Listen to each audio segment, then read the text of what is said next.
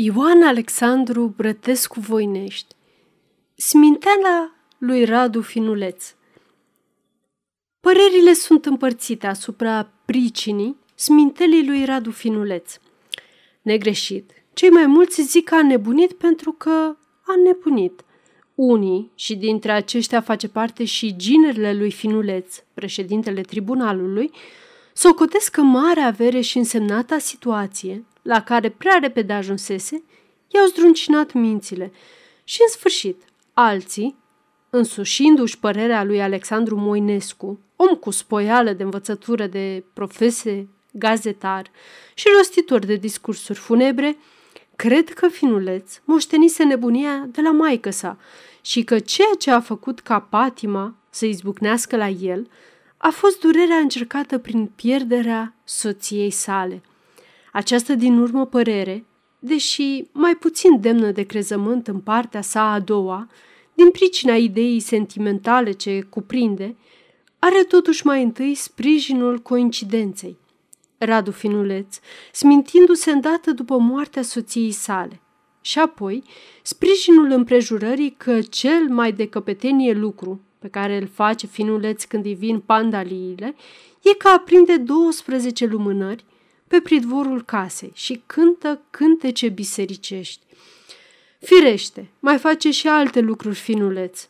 Așa bună oară, umblă prin mijlocul târgului, înjurând pe ciocoi și lăudând pe boieri, ori se plimbă în trăsură și trage chiote care se aud până afară din oraș.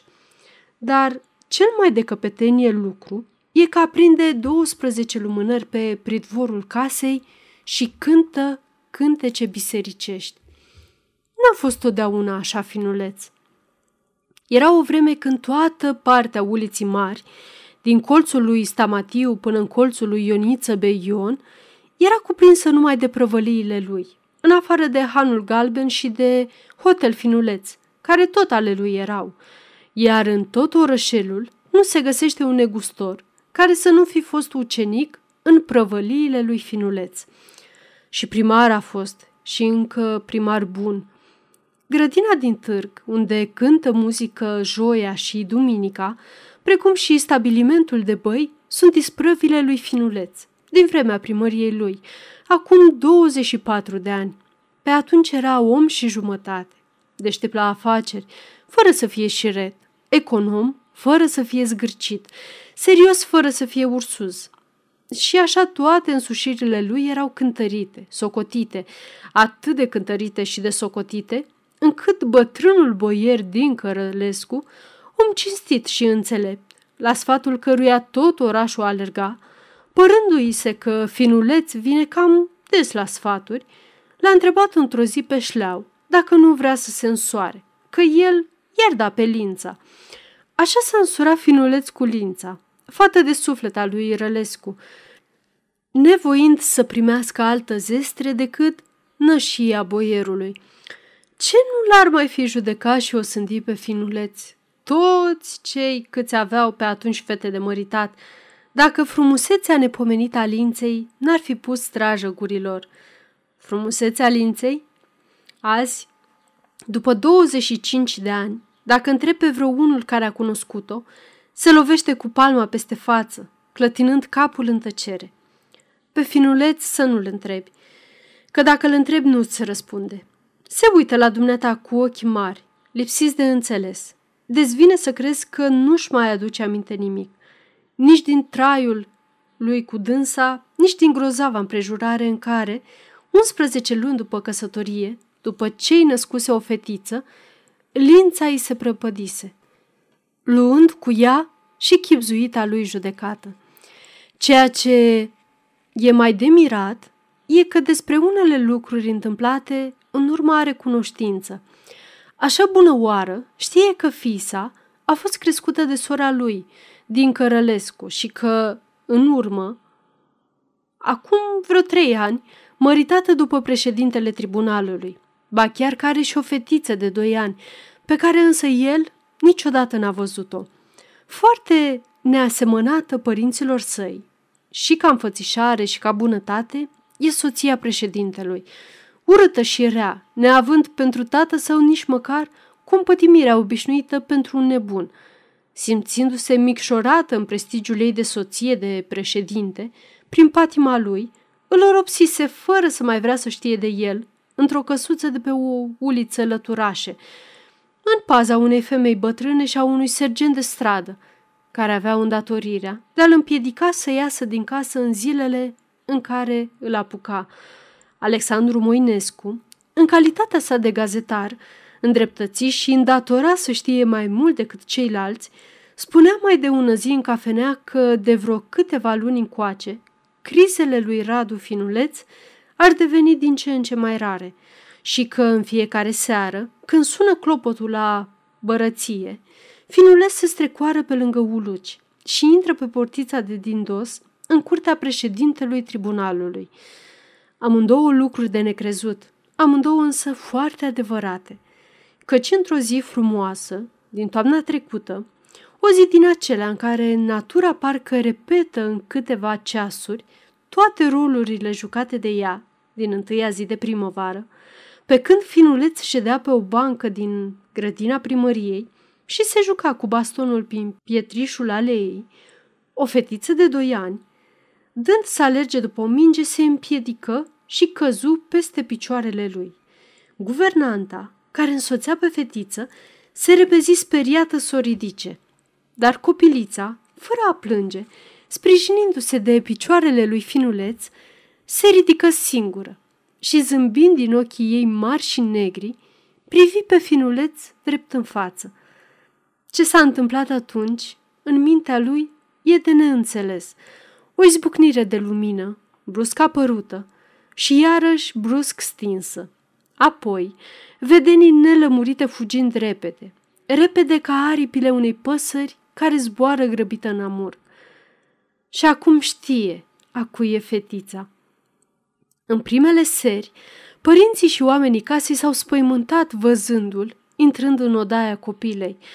În urmă însă, când au văzut că se așează liniștit, pe un scaun lângă sobă și privește în tăcere, fără o vorbă, fără un gest, spre copila care se joacă zglobie prin odaie și că pleacă cu minte când ceasul bate nouă, s-a obișnuit cu el. Ba încă într-o seară, președintele i-a spus, e nepoata dumitale, fata tincuței, iar ochii lui au strălucit de lacrimi și de înțeles. La vederea copiliței, care semăna cu altcineva, icoane din viața lui de altă dată, îi sclipea un creier orbitoare de lumină. Oh, și semăna atât de mult, semăna la toate, la gură, la rotunjimea feței, dar mai ales la ochii negri cu albul vioriu. Ori poate că nu semăna, că nici nu poate semăna în totul o copiliță de doi ani cu o femeie de 22, dar îi aducea lui așa de bine aminte chipul celei pierdute. Copila se uita la el, mirată de tăcerea și de nemișcarea lui, iar el vedea pe lința, cu toate amănuntele și cu mișcările ei, de o drăgălășenie fără de pereche. Rând pe rând, o vedea în toate împrejurările în care a văzut-o în viață și auzea glasul și o simțea lângă dânsul. Iată-o mergându-i mlădioasă înainte, pe potecuța din fânul de la vie, pe când el o urmează cu inima tremurătoare de o dragoste cum nu s-a mai văzut. Și acum, iată, și seara din urmă. Dânsa e cam bolnavă. El se duce singur să-i aducă doftoria. I-o dă cu mâna lui și peste un ceas, cu toate mijloacele întrebuințate de doctorii veniți în grabă, Lința moare, în brațele lui, în cele mai îngrozitoare spasmuri, dintr-o nebăgare de seamă la darea doftoriei.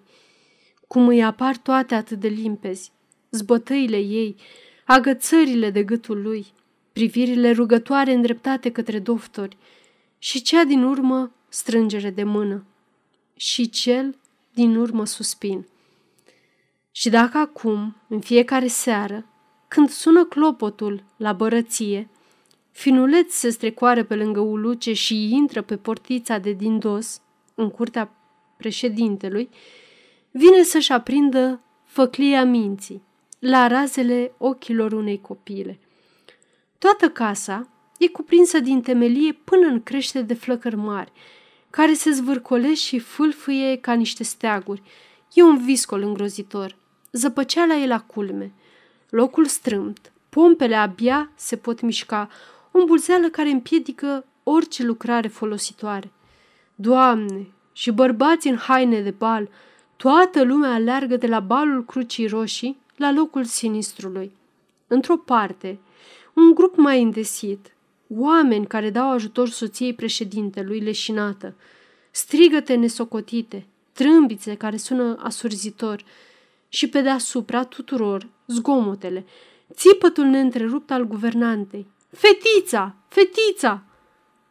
În vremea asta, un om s-a repezit în sus, pe scara înflăcărată, și cu tot fumul, cu toată văpaia care îl biciuiește, apărându-și fața cu brațul stâng, înaintează un pas, singur, spre odaia copilei. La capătul coridorului e un vârtej de foc. Fără o clipă de îndoială, trece prin el. Aci, la dreapta e ușa odăii. O deschide. E întuneric. Nu se vede nimic. Vântul îi smucește ușa și o trântește cu putere, de se cutremură casa. Dar înaintând, pe dibuite, a dat cu mâna peste o cutie de chibrituri de pe masă. Aprinde unul, acolo pe scânduri, la picioarele patului, cu fața în jos, numai în cămășuța ei de copil, zace fetița. El aprinde o lumânare. Ia fetița, o înfășoară în plapuma cu pericolul de a înăbuși și se întoarce. Dar de trântitura ușii a sărit clanța. Clanța! Unde e clanța? Zatarnic se întoarce căutând pretutinde. Clanța nu e nicăieri. Atunci sare la fereastră, sparge geamul cu pumnul și strigă din răsputeri. O scară! Niciun semn de ajutor. Se întoarce iar la ușă, lasă legătura jos și începe a lovi cu piciorul în ușă. Lovitură după lovitură, în ritmul zvâcnelilor din tâmple.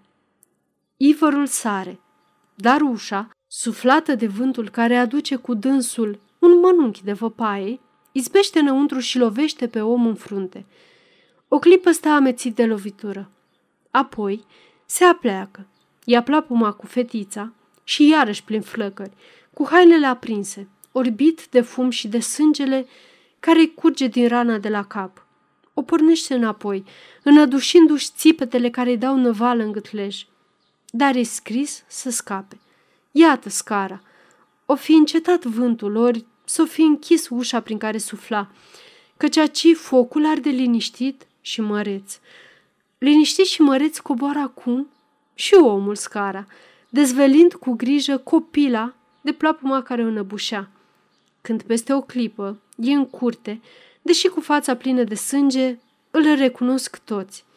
Guvernanta îi smulge din brațe copila, lipsită de cunoștință, dar scăpată. El lasă să o ia, înaintează doi pași, apoi cade, întâi în genunchi, ca pentru o rugăciune, apoi pe partea dreaptă.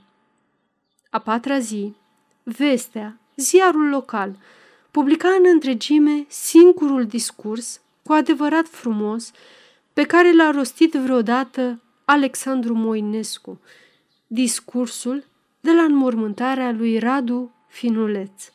Sfârșit. Aceasta este o înregistrare Cărțiaudio.eu. Pentru mai multe informații sau dacă dorești să te oferi voluntar, vizitează www.cărțiaudio.eu. Toate înregistrările Cărțiaudio.eu sunt din domeniu public.